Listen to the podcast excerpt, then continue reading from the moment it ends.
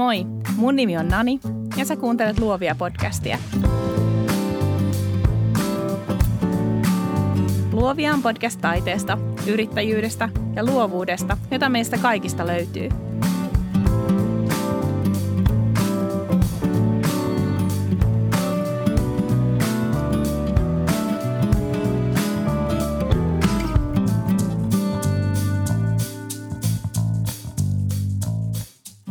Tervetuloa Luovia podcastiin. Sä kuuntelet jaksoa numero 32, jossa puhutaan ajasta.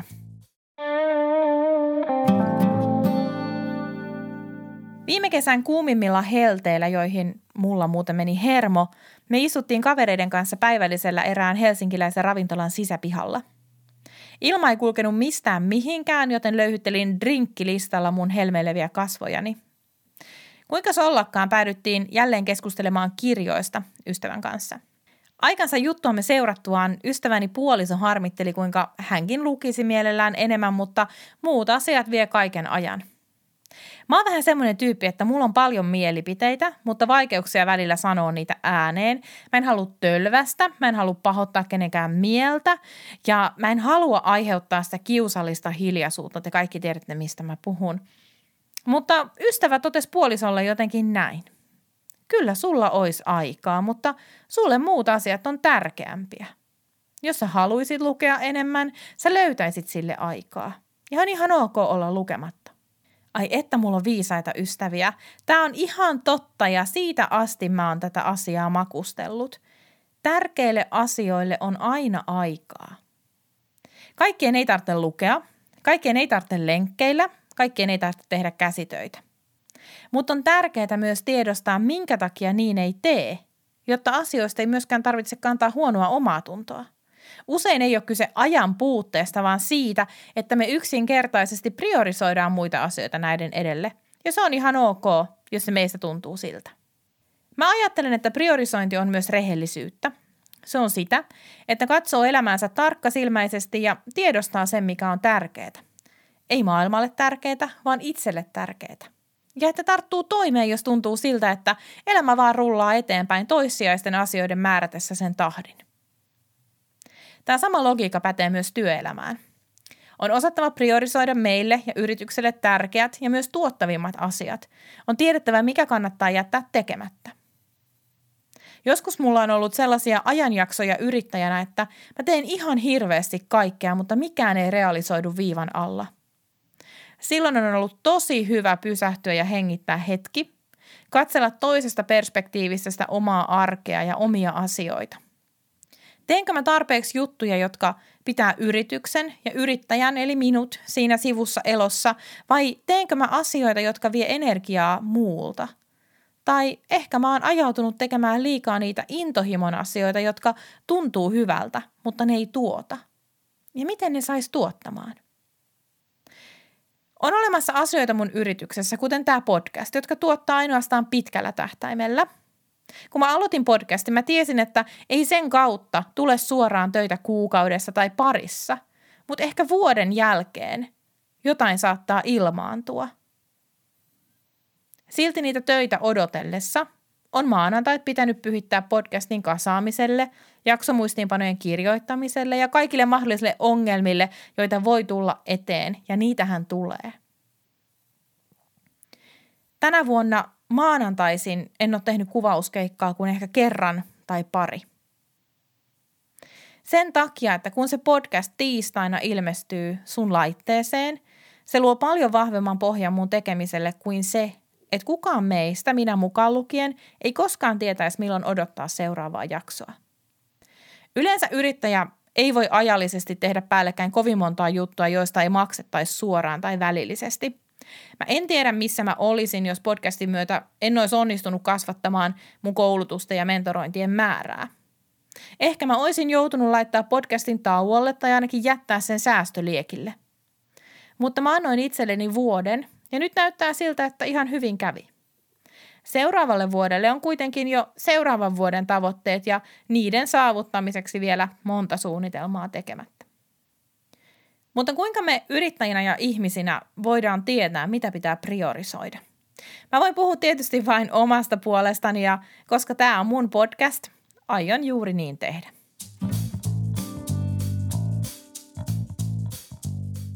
Mulla on kaksi asiaa, jotka on mun prioriteettilistan kärjessä. Eka niistä on laskutus. Aloitinpa mihin aikaan tahansa mun toimistopäivän, mä aloitan sen aina laskutuksella. Laskutus on ainoa asia, joka näkyy suoraan viivan alla ja ainoastaan kassavirta pitää yrityksen hengissä.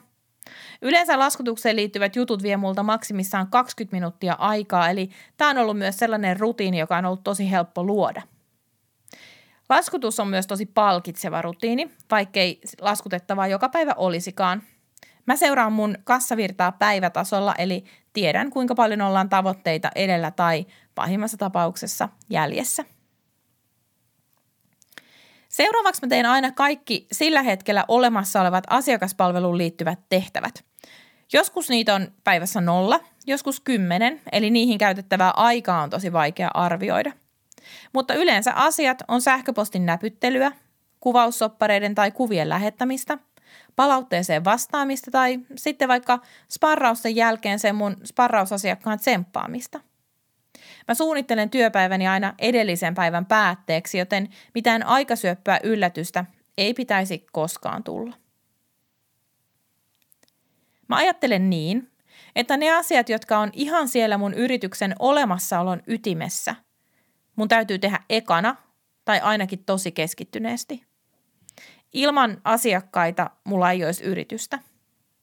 Nopea, laadukas ja yrittäjän näköinen asiakaspalvelu on muuten myös paras markkinointikeino.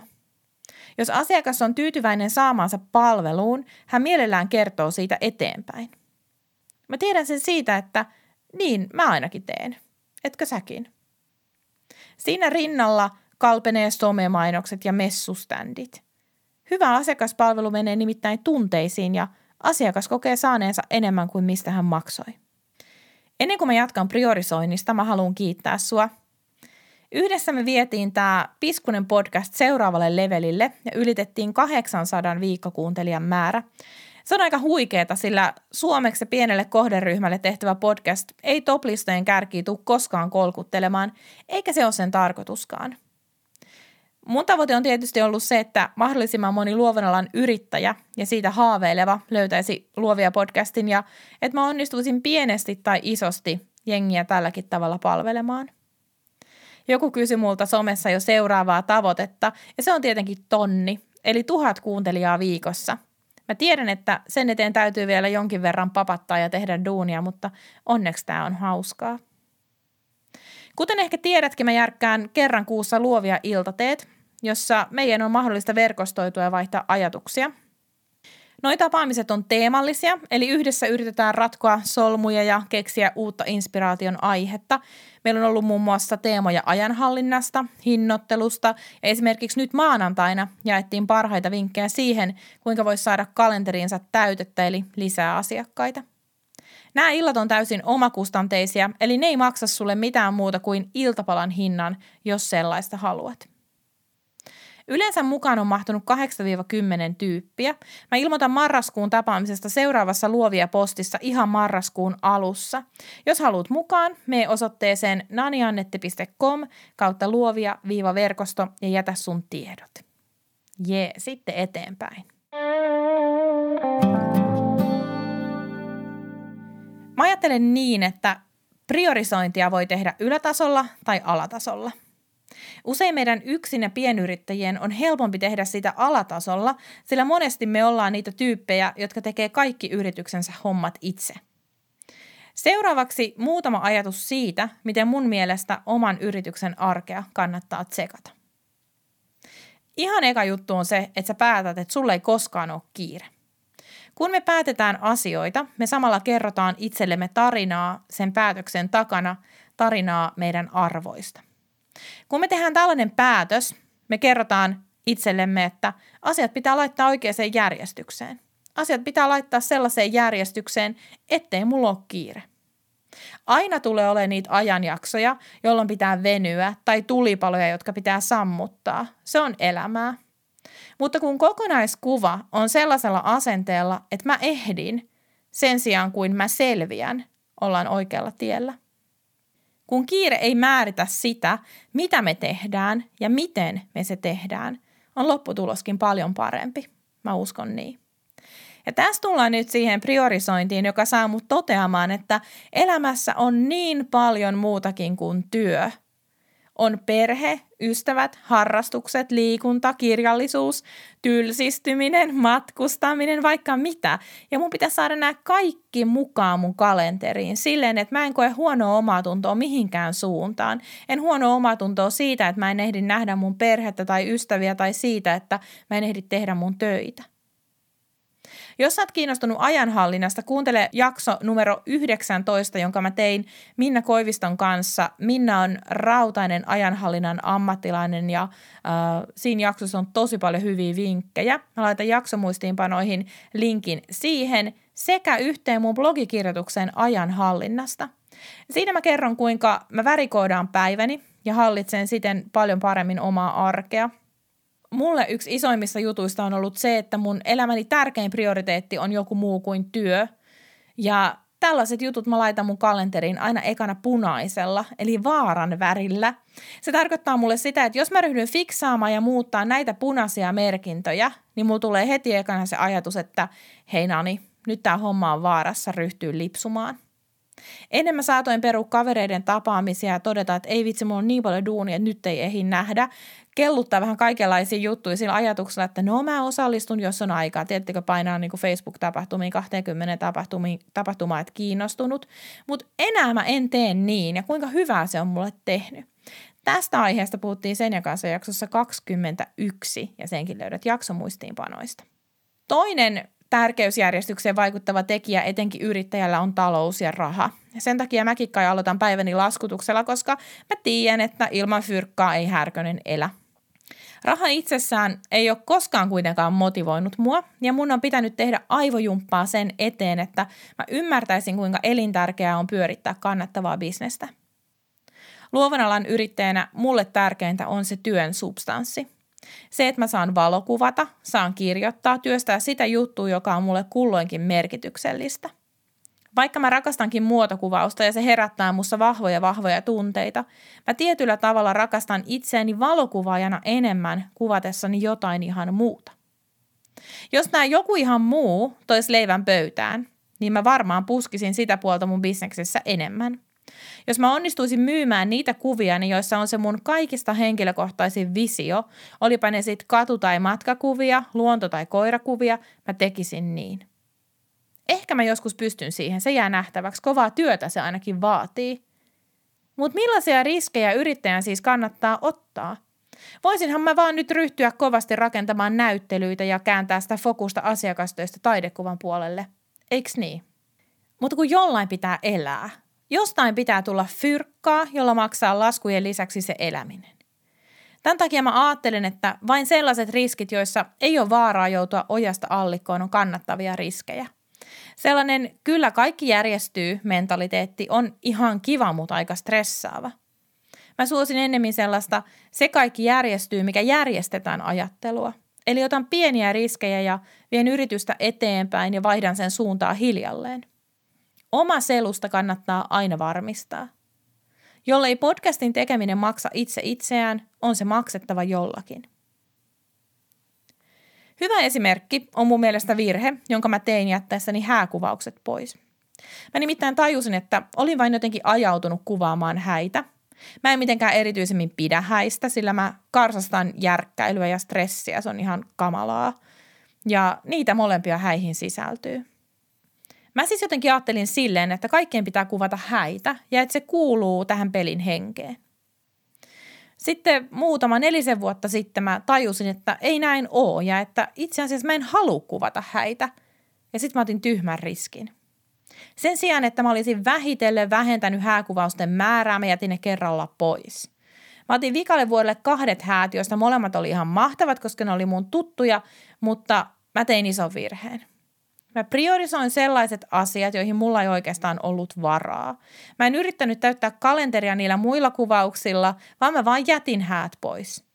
Jos olisin ollut fiksu, mä olisin tehnyt suunnitelman ja laskenut ja pohtinut pikkasen ja miettinyt, miten mä korvaan sen euromäärän, jonka mä menetän lopettaessani hääkeikat. Siinä kuitenkin puhuttiin varmaan parista kymmenestä tonnista. Taloudellinen riski on siis kannattava ainoastaan silloin, jos sille antaa mahdollisuuden olla kannattava. Jos meinaa ainoastaan ottaa riskin ilman suunnitelmaa, kannattaa miettiä toistamiseen. Kaikki työ ei koskaan ole mukavaa, mutta niin kauan kuin meillä ei ole mahdollisuutta elättää itseämme toisella tapaa, on niitä niin sanottuja leipätöitäkin vaan tehtävä. Brändirakennuksen vinkkelistä taas on selvää, että kaikkea ei tarvitse näyttää.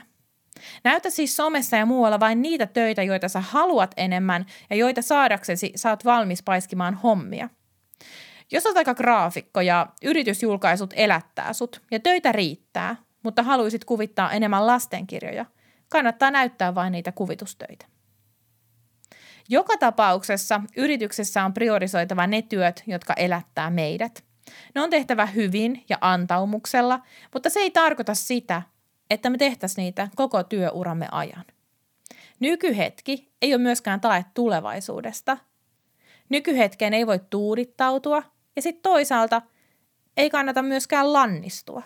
Jos tänään työkalenteri ei näytä ihan siltä, miltä haluaisit, on aika tehdä valintoja. Kaikkea kuitenkaan kannata laittaa uusiksi yhdessä yössä. Taloudellisesta riskistä päästään sujuvasti vikaan asiaan, josta haluan jutella. Se on tietenkin se, että aika loppuu aina kesken. Mä en ikinä tuu ehtiä tehdä kaikkea sitä, mitä olisi ihana tämän elämän aikana tehdä. Ja toisaalta osa asioista toimii paremmin unelmina. Eläminen jollain Skotlannin nummista, en mä oikeastaan edes tiedä, onko Skotlannissa nummia, mutta että mä eläisin siellä semmoisessa pienessä tönössä, jossa mä voisin vaan kirjoittaa ja päivittäin käyskennellä parin koiran kanssa osana kaunista nummimaisemaa on paljon parempi unelma kuin toteutus. Sen sijaan hyvä arki toimii paremmin oikeassa elämässä kuin unelman tasolla. Jos hyvä arki jää vain unelmaksi, on jotain pielessä. Jos on jatkuvasti kiire, jos on jatkuva stressi, jos on jatkuvasti mielessä sitkut ja mutkut ja eikut, niin tarttis varmaan tehdä jotain. Hyvä arki ei vaadi miljoona tuloja, vaan sitä, että mulla on turvallinen fiilis, mulla on rahaa ruokaan, mun katto pään päällä ja pääsen joskus johonkin reissuun tuulettaa ajatuksia. Ja toisaalta sitä, että mulla on aikaa niille asioille, jotka mä koen tärkeiksi. Asioiden priorisointi ei siis ole missään nimessä mikään suoritus, joka tehdään joka päivä tai viikko. Asioiden priorisointi on omien arvojen tunnistamista ja niiden elämistä todeksi. Mä en muista, mistä mä kuulin ekaa kertaa tämän ajatuksen, mutta se on ollut vaikuttava. Siinä mietitään niitä tyyppejä, jotka ajattelee, että jos nyt tässä jaksaa tehdä töitä niskalimassa vielä kymmenen vuotta, niin sitten se taloudellinen riippumattomuus on ihan oikea mahdollisuus, joka siellä nurkan takana odottaa. Ja sitten tämä sama ajatus päättyy toteamukseen siitä, että kuolema voi korjaa yhdeksän vuoden kuluttua. Siksi tämä hetki on niin tärkeä – Siksi on mietittävä, mitkä valinnat tänään ja huomenna on niitä, jotka tekee tästä koko hommasta mielekästä. Ei pelkästään siitä tavoitteen saavuttamisesta, mikä on hienoa, siitä 800 tai 1000 kuuntelijan merkkipaalusta, vaan ihan tästä jokapäiväisestä duunaamisesta, jota, josta osa on vähän tylsää ja puuduttavaa, mutta se tuntuu kuitenkin hyvältä. Mä veikkaan, että aika moni meistä luovan alan yrittäjistä on tällä tiellä sen takia, että saisi tehdä omilla ehdoillaan sellaisia töitä, joilla kokee olevan mahdollista muuttaa maailmaa tai ainakin tarjota ihmisille jotain kaunista. Mulla on mun ikuisuusprojekti eli Steve Jobsin elämäkerta edelleen kesken. Mä sain sen kirjan jo vuonna 2012, mutta siitä lukemisesta ei tullut mitään. Tänä vuonna mä aloitin sen kirjan uudestaan ja toivottavasti saan sen myös päätökseen. Mä luin just äsken sitten sellaisen kohdan, missä kerrotaan U2 Bonosta, jota muuten meikäläinenkin on kätellyt. Bono toteaa siinä, että taiteen tehtävä on karkottaa rumuus pois. Kun me tehdään valintoja ja mietitään asioita tärkeysjärjestykseen joko päivä, kuukausi tai vuositasolla, toi ohjenuora on aika hyvä. Mitä valintoja pitää tehdä mitkä asiat laittaa toisten asioiden edelle, jotta meidän omassa elämässä, meidän läheisten elämässä ja meidän asiakkaiden elämässä kauneus saisi yhä enemmän tilaa. Se voi olla tunnetason kauneutta tai taiteen kauneutta, miksei myös kaunista vuorovaikutusta tai ylipäätänsä vain muutosta, jonka vastaanottaja kokee kauniiksi. Kiitos ystävä, että kuuntelit. Mä toivon sulle kaikkea hyvää. Jatketaan luomista.